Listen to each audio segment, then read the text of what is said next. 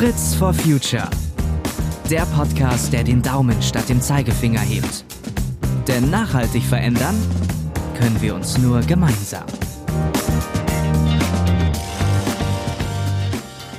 Wie wollen, wie müssen wir in Zukunft wirtschaften? Eine große Frage, mit der ich heute Hallo sagen möchte. Schon Anfang der 1970er Jahre haben Expertinnen und Experten die Menschheit gewarnt. Die Grenzen des Wachstums sind erreicht. Gemeint war damit, dass wir viel zu viele Ressourcen verbrauchen, nicht zuletzt dadurch, dass wir eine funktionierende Wirtschaft so definieren, dass sie immer weiter wächst und immer größere Gewinne erzielt werden. Seit dem Corona-Lockdown diskutieren wir wieder. Wie müssen wir in Zukunft wirtschaften, um den Planeten nicht weiter zu zerstören? Und das Sozialunternehmertum ist eine große Stellschraube, an der wir drehen können. Social Entrepreneure kümmern sich mit ihren Unternehmen darum, Lösungen für soziale Probleme anzubieten und insgesamt für einen positiven Wandel der Gesellschaft einzutreten. Ich habe zwei Gäste zugeschaltet, die sagen, Social Business, also soziales Unternehmertum, ist die Lösung. Iris Braun ist selbst Sozialunternehmerin, Mitgründerin von Share. Sprechen wir gleich noch drüber, was Share genau macht.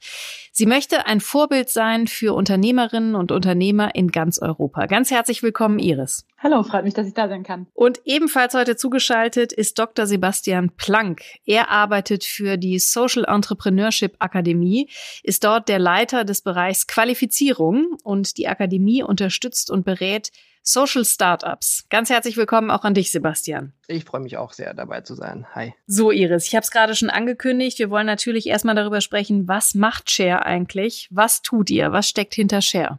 Share ist ein soziales Konsumgüterunternehmen und das heißt bei uns, dass wir uns zum Ziel gesetzt haben, soziale Ungleichheit zu bekämpfen, indem wir einfach teilen. Das bedeutet, jedes Mal, wenn man sich ein Share-Produkt kauft, bekommt ein Mensch in Not ein gleichwertiges Produkt gespendet. Man kann immer auch nachvollziehen, was da passiert. Wir wollen es Menschen einfach zugänglich machen und einfach jedem die Chance geben, im Alltag, beim Einkauf was Gutes zu tun. Und das gibt es jetzt mittlerweile seit ja, gut rund drei Jahren dass man eben die Möglichkeit hat, im Supermarkt, in der Drogerie sich Lebensmittel, Getränke und Hygieneprodukte zu kaufen und dabei dann gleich automatisch Grundbedürfnisse mitzuspenden. Du hast dich ja schon wirklich früh für soziale Nachhaltigkeit interessiert, fing auch schon in der Schule an. Trotzdem äh, für die Gründung eines Unternehmens wie das Share-Unternehmen braucht es ja meist irgendeinen ganz konkreten Auslöser. Wie war das bei dir? Ja, witzigerweise habe ich auch in der Schule ein Lebensmittelunternehmen gegründet, zumindest in einem Start-up-Wettbewerb, der in der Schule ausgetragen wurde. Also ich glaube, ich bin bei beiden Beinen, die Share so trägt, auch schon lange aktiv, beziehungsweise denke auch schon lange darüber nach. Am Ende mussten dann aber viele Dinge so zusammenkommen und ich würde sagen, es gab jetzt nicht den einen großen Aha-Moment, wo klar war, okay, das, das ist es jetzt, sondern das hat sich viel weiterentwickelt.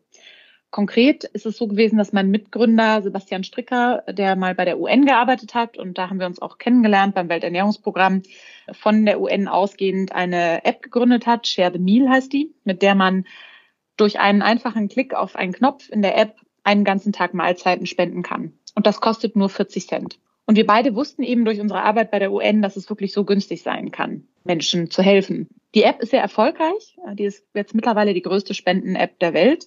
Aber während wir uns da gemeinsam mit beschäftigt haben, haben wir dann gemerkt, okay, obwohl viele Leute mitmachen, braucht es immer noch diese bewusste Anstrengung, die App zu nutzen, die App runterzuladen.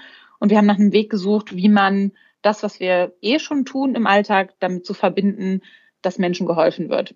Und so ist Stück für Stück dann die Vision und dann irgendwann auch die Realität zusammengekommen. Aber das hat wirklich auch ein paar Jahre gedauert.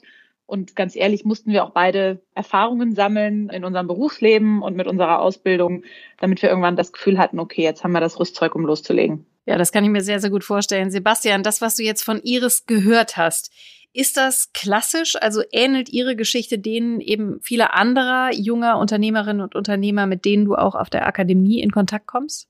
Ja, also es ist schon typisch, aber natürlich ist immer sehr unterschiedlich, wo die Leute zu uns herkommen. Also wir versuchen das immer so in vier Kategorien zu fassen. Wir sagen immer, die Hipster, Hustler, Hacker und Hippies kommen zu uns aus unterschiedlichen Richtungen. Also die Hippies sind meist die, die halt irgendwie schon von immer, von jungen, also von den Kindheitsschuhen aus irgendwie was Gutes tun wollten, kommen dann zu uns und lernen halt da das Handwerkszeug, wie man das wirklich auch innovativ und in der unternehmerischen Lösung umsetzen möchte. Dann kommen oft auch die sogenannten Hustler, also die typischen BWL-Studenten und Studentinnen, die sagen, okay, oh, ich habe jetzt irgendwie vier Semester BWL studiert und habe schon irgendwie so das Know-how, wie ich ein Unternehmen gründe, aber ich will es halt eben nicht auf Profitmaximierung irgendwie nur darauf ja irgendwie ausrichten.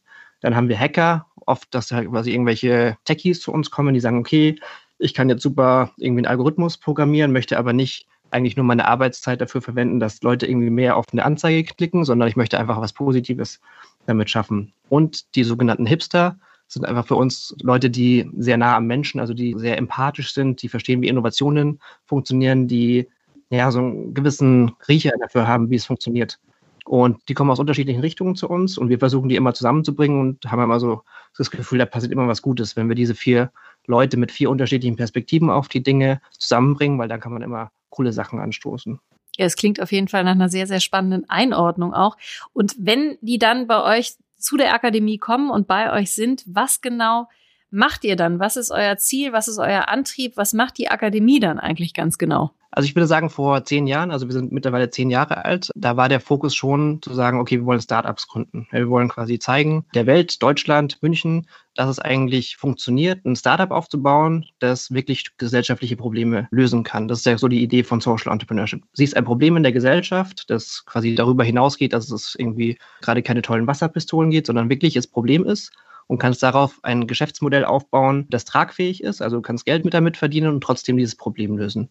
Vor zehn Jahren war das quasi noch so unser Fokus und mittlerweile haben wir uns da schon auch geöffnet, weil wir verstanden haben, ja, Entrepreneurship ist eben nicht nur, wie gründe ich ein Unternehmen, sondern es ist eigentlich eher ein Mindset, also so eine Art zu denken. Ich glaube, in Deutschland ist es noch ein bisschen anders als im angloamerikanischen Raum. Da ist Entrepreneurship, wie es da heißt, glaube ich, so ein größeres, so ein Gebündel an Kompetenzen, also sowas wie Kreativität, wie kann ich mit Unsicherheit umgehen, wie bin ich resilient. Und das sind quasi so Prinzipien, die wir unseren Teilnehmenden immer gerne mitgeben. Und wenn Startup-Idee rauskommt, freuen wir uns. Also wir machen das quasi auch so, dass quasi immer sie ein Startup quasi mal fiktional durchspielen müssen anhand von einem wirklichen Problem.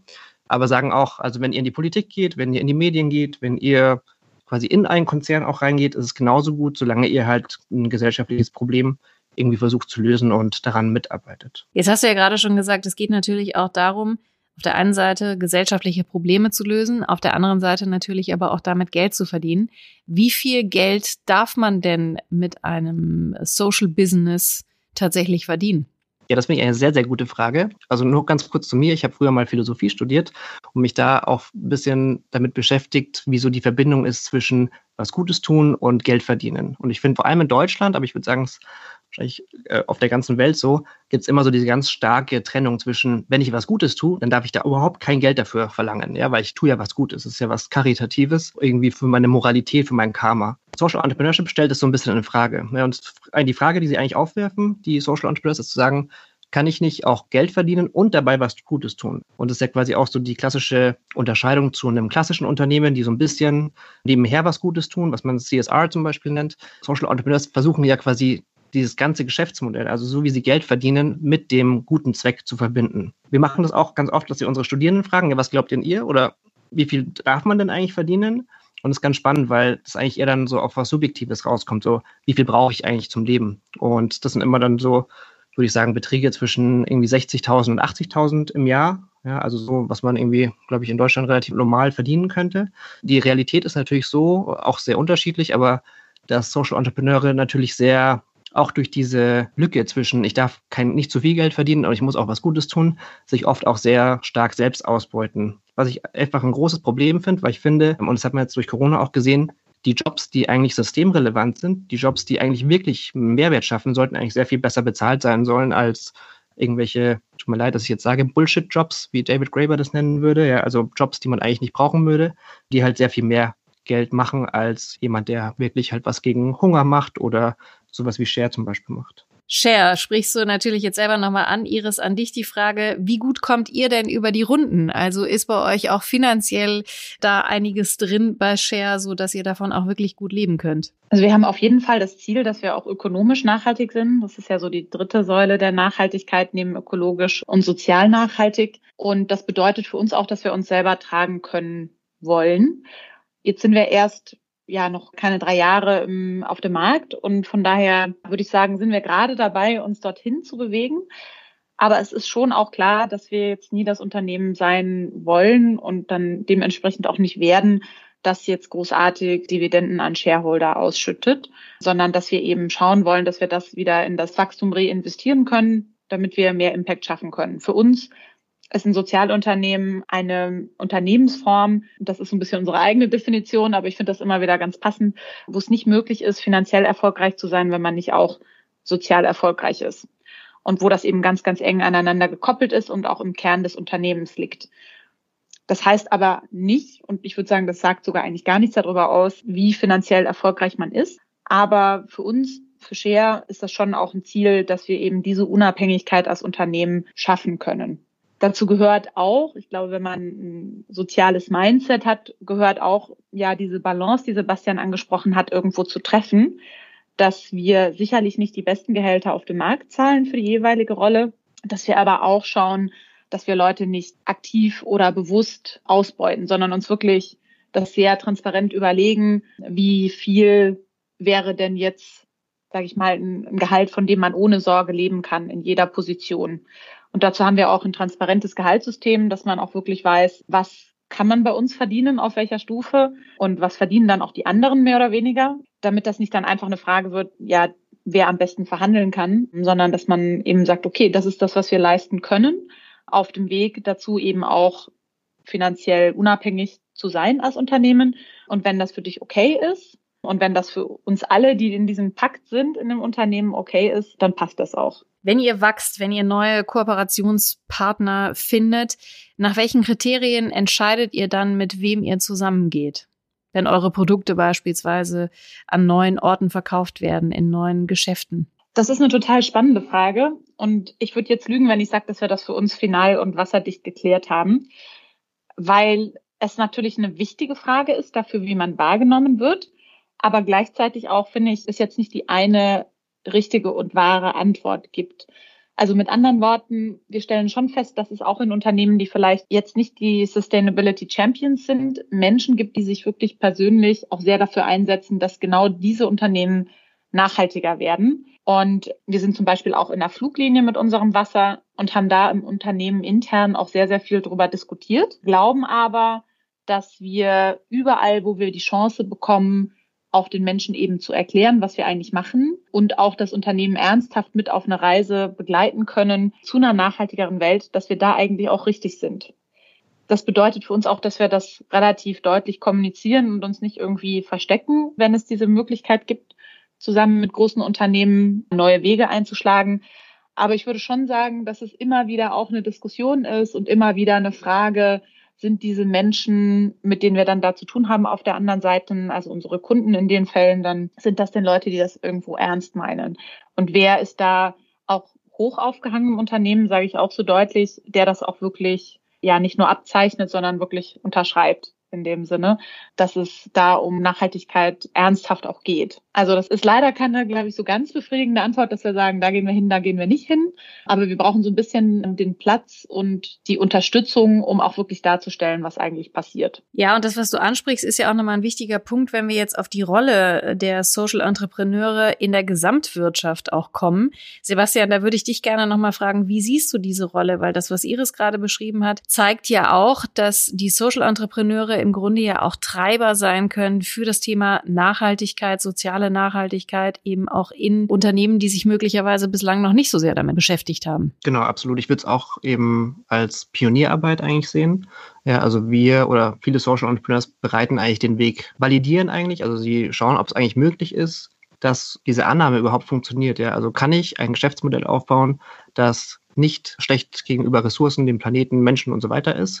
Und wir sehen ganz, ganz viele Beispiele auf der ganzen Welt, dass es funktioniert. Also ich würde jetzt nicht sagen, dass die Sozialunternehmer die wahnsinnigste Wirtschaftskraft haben, ja, aber sie haben die wahnsinnigste ähm, Wirkungskraft, würde ich sagen. Also es geht eben nicht nur, und das ist halt quasi auch so diese Frage wieder, nach was bewerten wir es? Bewerten wir es nach, wie viele Leute sind eingestellt, wie viel Geld wird gemacht und so weiter, wie viele Steuern werden gezahlt? Aber ich glaube, dass eben eine wichtige Kennzahl eigentlich dort auch die Wirkung ist. Also wie viele Probleme wurden eigentlich von sozialen Unternehmern besser gelöst, als es vielleicht ja die Politik machen kann oder dass es äh, andere Unternehmen machen kann.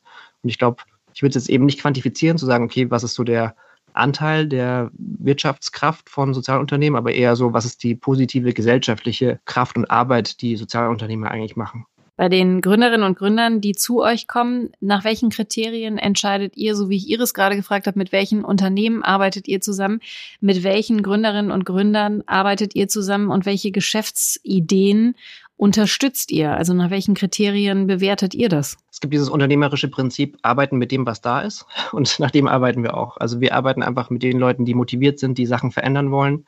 Und da ist auch egal eigentlich, in welcher Wirkungsdomäne sie arbeiten, ob sie was mit Essen machen, ob sie was im Klimaschutzbereich machen, ob sie was für Altersarmut machen. Uns geht es einfach darum zu sagen, die sind wirklich wirkungsorientiert, so nennen wir das. Also sie wollen wirklich eine Wirkung, sie wollen ein Problem lösen. Ja, und dann helfen wir ihnen dabei, quasi das einfach besser zu machen. Also wir versuchen ihr, sie einfach in diesem Prozess schneller und effizienter und effektiver zu machen. Was wir auch machen, was so eine neuere Bewegung jetzt gerade ist, was sehr spannend ist, auch so gesamtgesellschaftlich, ist, dass wir mit so klassischen Startups auch zusammenarbeiten, wo wir sagen, okay, dein Geschäftsmodell hat jetzt nicht sehr viel mit ähm, Ökologie und Nachhaltigkeit zu tun, aber denk doch mal drüber nach. Also wir versuchen da eben auch so kleine Impulse zu setzen, zu sagen, okay, was ist denn eigentlich deine Verantwortung als Startup? Ist es so, dass du einfach sagst, okay, nö, ich mache das nur, weil ich es halt irgendwie schön finde und cool finde, aber mich interessiert nicht, wo der Plastik für mein Produkt herkommt, wie die Arbeit dort ist, sondern wir müssen es halt einfach ganzheitlich betrachten. Und da sind wir auch sehr erfolgreich, weil wir mittlerweile auch in anderen Programmen mit dabei sind, um zu sagen, hier ihr seid klassische Startups, ihr habt nichts mit Impact oder den also Sustainable Development Goals oder mit anderen sozialen Domänen zu tun, aber denkt doch mal drüber nach, weil vielleicht könnte man euer Geschäftsmodell ein bisschen anpassen und dadurch könntet ihr auch noch Wirkung kreieren. Und das ist uns immer wichtig zu sagen, was sind so andere Optionen, die für ein Startup auch nochmal spannend sein können. Iris, an welchen Punkten habt ihr euch Unterstützung geholt, Beratung geholt? Also nicht nur an welchen Punkten, ihr habt sicherlich vor diversen Herausforderungen gestanden, sondern auch an welchen Orten. Also wie macht man das, wenn man im Social Business Bereich gründet? Wo holt man sich da Hilfe und Unterstützung oder wie habt ihr es gemacht? Ich würde tatsächlich sagen, dass die größte Unterstützung schon andere Sozialunternehmen sind. Also wir merken, dass wir einfach alle in einer Lernphase sind, dass dieses Unternehmensmodell sich noch weiter entwickelt, gerade rasant entwickelt und so viel Platz auch ist dafür zu wachsen, dass wir uns gar nicht wirklich als Konkurrenz betrachten. Wir sind zum Beispiel auch eine zertifizierte B Corp, also eine Benefit Corporation. Das ist wie eine Art Ökosiegel, aber für insgesamt für Nachhaltigkeit. Und in diesem Kreis an Unternehmen, zu denen viele kleine, aber auch einige große mittlerweile gehören, da holen wir uns immer wieder Rat, auch über Leute aus der Start-up-Szene insgesamt hier in Berlin. Da gibt es ja mittlerweile auch einige, sicherlich auch manchmal von traditionellen Start-ups, aber insgesamt eben auch besonders stark von anderen Sozialunternehmen. Und dann würde ich wirklich sagen, gerade bei so einer Unternehmung wie Share, wo wir eigentlich gar keine IP haben, keine Patente, keine technische Erfindung jetzt unsere Basis ist, ist es eigentlich besonders wichtig, umso mehr sich auszutauschen in alle Richtungen und unser wirklicher USP ist eigentlich, dass wir es bisher zumindest geschafft haben und hoffentlich weiterhin schaffen, alle Leute mit ihren Fähigkeiten, die gebraucht werden, um so eine Idee umzusetzen, an einen Tisch bringen. Und da geht es gar nicht mal unbedingt immer um Motivationsarbeit. Ich habe das Gefühl, viele Leute sind motiviert, was zu tun für die Gesellschaft, für die Umwelt, aber wissen nicht so wirklich, wo sie anpacken sollen. Und deshalb sind wir eigentlich dann auch wieder irgendwo ein Netzwerk-Startup, wo wir einfach versuchen, die Leute die Spezialfähigkeiten haben, Spezialwissen haben, zusammenzubringen, um dann gemeinsam was Gutes umzusetzen. Und das beinhaltet auch große Unternehmen, das beinhaltet öffentliche Akteure, NGOs, das sind ja unsere Partner für die sozialen Projekte und eben Individuen, die uns gerne helfen, helfen wollen, teilweise die uns ansprechen mit neuen Ideen.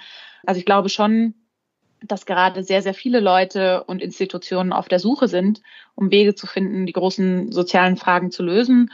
Und da sind wir eigentlich dann wiederum in einer sehr tollen Situation. Wenn man einmal geschafft hat, den Menschen zu sagen, dass man existiert, dann kommen auch viele Leute glücklicherweise auf uns zu und wollen uns aktiv unterstützen. Sebastian, du hast vorhin erzählt, dass ihr ich sag mal, konventionelle Startups auch manchmal so ein bisschen anpiekst und fragt, geht da nicht noch mehr in Sachen Nachhaltigkeit? Wollt ihr da nicht nochmal drüber nachdenken? Bringt ihr denn auch aktiv Social Entrepreneure mit konventionellen Unternehmen zusammen? Also mit großen Konzernen und großen Unternehmen, die da vielleicht bislang noch nicht so gut aufgestellt sind? Genau, das ist auf jeden Fall auch ein Trend, der sich jetzt gerade entwickelt. Dass, also ich glaube, es hat ja so ein bisschen gedauert, bis konventionelle Unternehmen oder große Unternehmen verstanden haben, okay, so Startup-Kollaborationen können spannend sein. Und ich denke jetzt so der nächste Schritt ist auch zu verstehen, ah, okay, es gibt noch irgendwie Klima-Startups, es gibt irgendwie Social-Startups, die vielleicht nochmal spannender sein können. Also ich glaube, es ist einfach so eine Entwicklung, die sich gerade vollzieht und da sind wir auch gerade dran, ähm, unterschiedliche Sachen zu machen, was einem, glaube ich, nochmal ein anderer Kulturcrash sein kann. Also ein großes Unternehmen hat natürlich eine andere Arbeitskultur, eine andere Innovationskultur als ein Startup. Und dann, glaube ich, ist es nochmal ein bisschen anders mit einem Social Startup, weil da oft ja einfach Werte mit reinkommen, ja, dass ein Social Startup vielleicht nicht mit jedem Unternehmen zusammenarbeiten möchte oder wie Iris vorher schon erzählt hat, ja, dass es quasi Kriterien dafür gibt oder man diskutieren muss. Und ich glaube, da braucht man auf jeden Fall noch mal ein bisschen Unterstützung, um diesen Prozess auch wirklich gut zu steuern. Aber ich habe so das Gefühl, dass da sehr viel, viel Synergien stattfinden können. Das ist auch, was wir in einem anderen Programm von uns machen, wo es darum geht, ja, bestehende Startups auch mit den Assets, also den Kapital, aber auch mit der Infrastruktur von Unternehmen zusammenzubringen, weil wir eben gerade im Klimawandel haben wir einfach realisiert, okay, wir haben einfach nicht mehr so viel Zeit, um wirklich große Lösungen zu schaffen. Wenn wir jetzt immer warten, bis ein Startup wirklich groß wird, dauert es halt unterschiedlich, wie das Startup sich entwickelt, aber kann auch bis zu zehn Jahre dauern. Ja, und wir brauchen einfach sehr viel schneller Lösungen, die wirklich eine große Masse an Leuten einfach erreichen kann und großen Impact erzielen kann. Deswegen versuchen wir dort auch, äh, also man nennt es im Fachjargon Co-Creation, also zusammen Sachen aufbauen, solche Formate zu entwickeln, um zu sagen, okay, dieses Startup hat verstanden, wie eine neue Technologie zum Beispiel im Bereich Wasserwirtschaft irgendwie spannend sein kann. Wir könnten das mit einem großen Unternehmen, die eh schon sehr viel Infrastruktur haben, zusammenbringen und dort einfach mehr Synergien bauen. Das ist quasi auch so ein Trend, den Iris ja auch, glaube ich, gerade auch schon angesprochen hat. Es geht eher nicht mehr so stark, oder so hoffen wir, dass es so ist, nicht mehr um Wettbewerb, sondern wirklich, wenn wir diese großen Fragestellungen und großen Probleme der Menschheit wirklich jetzt anpacken wollen und wir müssen es wirklich anpacken, dann müssen wir einfach zusammenarbeiten, weil sonst jeder für sich funktioniert einfach nicht. Ich möchte euch abschließend beiden nochmal die Gelegenheit bieten, auch eine Lanze zu brechen für Social Business und deswegen die Frage an euch beide und wir fangen mit Sebastian an. Warum gehört Sozialunternehmertum zu deiner Vision von einer guten Zukunft für diesen Planeten? Ich bin sehr stark davon überzeugt, dass Sozialunternehmertum eine Art ist, um sehr schnell große Probleme zu lösen. Er ist eher ein Mindset, also eine Art, wie man an Probleme rangeht. Und ich glaube, dass wirklich jeder Mensch auf dieser Welt zur Sozialunternehmerin, zum Sozialunternehmer werden kann. Also ich spreche über mich, ich bin Literaturwissenschaftler, also ich kann nichts außer Texte lesen, habe selbst ein Sozialunternehmen gegründet, irgendwie habe ich es trotzdem geschafft. Ich denke, man muss einfach offen sein, dafür zu lernen, Fehler zu machen. Ja, also Scheitern ist einfach Teil von diesem Prozess und einfach die Ärmel hochkrempeln und machen. Mehr ist es dann auch nicht. Das klingt super richtig und wichtig. Vielen Dank dafür, Iris. Was sagst du all denen, die vielleicht auch ein Stück weit Sorge haben davor, dass Sozialunternehmertum eine größere Rolle spielt, weil sie sagen, Wirtschaft ist für mich nach wie vor einfach nur Wachstum auf Teufel komm raus? Äh, witzigerweise habe ich auch Philosophie studiert, deshalb gebe ich mal eine philosophische Antwort und dann hoffentlich zwei auch praktische Antworten darauf. Ich glaube, diese Unterteilung in Wirtschaft und Gesellschaft ist ziemlich künstlich und existiert ehrlich gesagt auch noch gar nicht so lange, dass man da auch diese, sage ich mal, diese Arbeitsteilung und diese Aufteilung des Menschen in Privates und Berufliches, in Gesellschaft und Wirtschaft macht, ist eine Erfindung eigentlich der Ökonomie irgendwie aus jüngerer Zeit. Also so, jetzt will ich nicht lügen, aber ich glaube, so Richtung 19. Jahrhundert hat sich das mehr rauskristallisiert.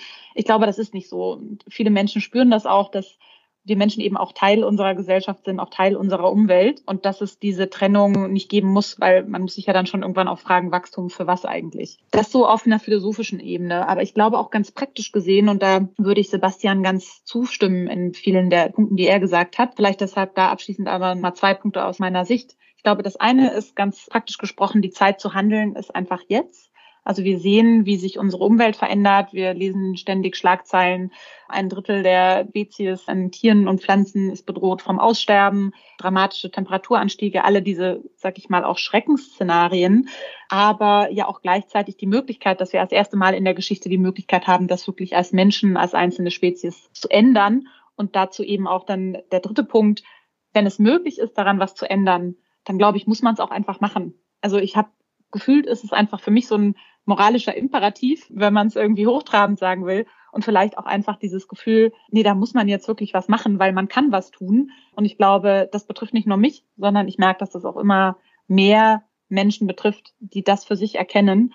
Und ich glaube, da brauchen wir gar keine Angst davor zu haben. Das ist letztendlich dann einfach, wie Sebastian gesagt hat, Ärmel hochkrempeln und auf geht's. Vielen, vielen Dank euch beiden für diese wirklich sehr, sehr wertvollen Antworten und natürlich auch für eure Zeit und für eure Arbeit insgesamt. Danke dir auch. Danke euch beiden. Und wenn ihr, liebe Zuhörerinnen und Zuhörer, Feedback für uns habt zu dieser Folge, dann schickt uns das gerne an fritzforfuture.henkel.com. Und natürlich freuen wir uns auch über eure Bewertungen. Und wenn euch Fritz for Future gefällt, dann erzählt gerne andere davon. Auf bald, macht's gut. Fritz for Future. Der Podcast, der den Daumen statt dem Zeigefinger hebt. Denn nachhaltig verändern können wir uns nur gemeinsam.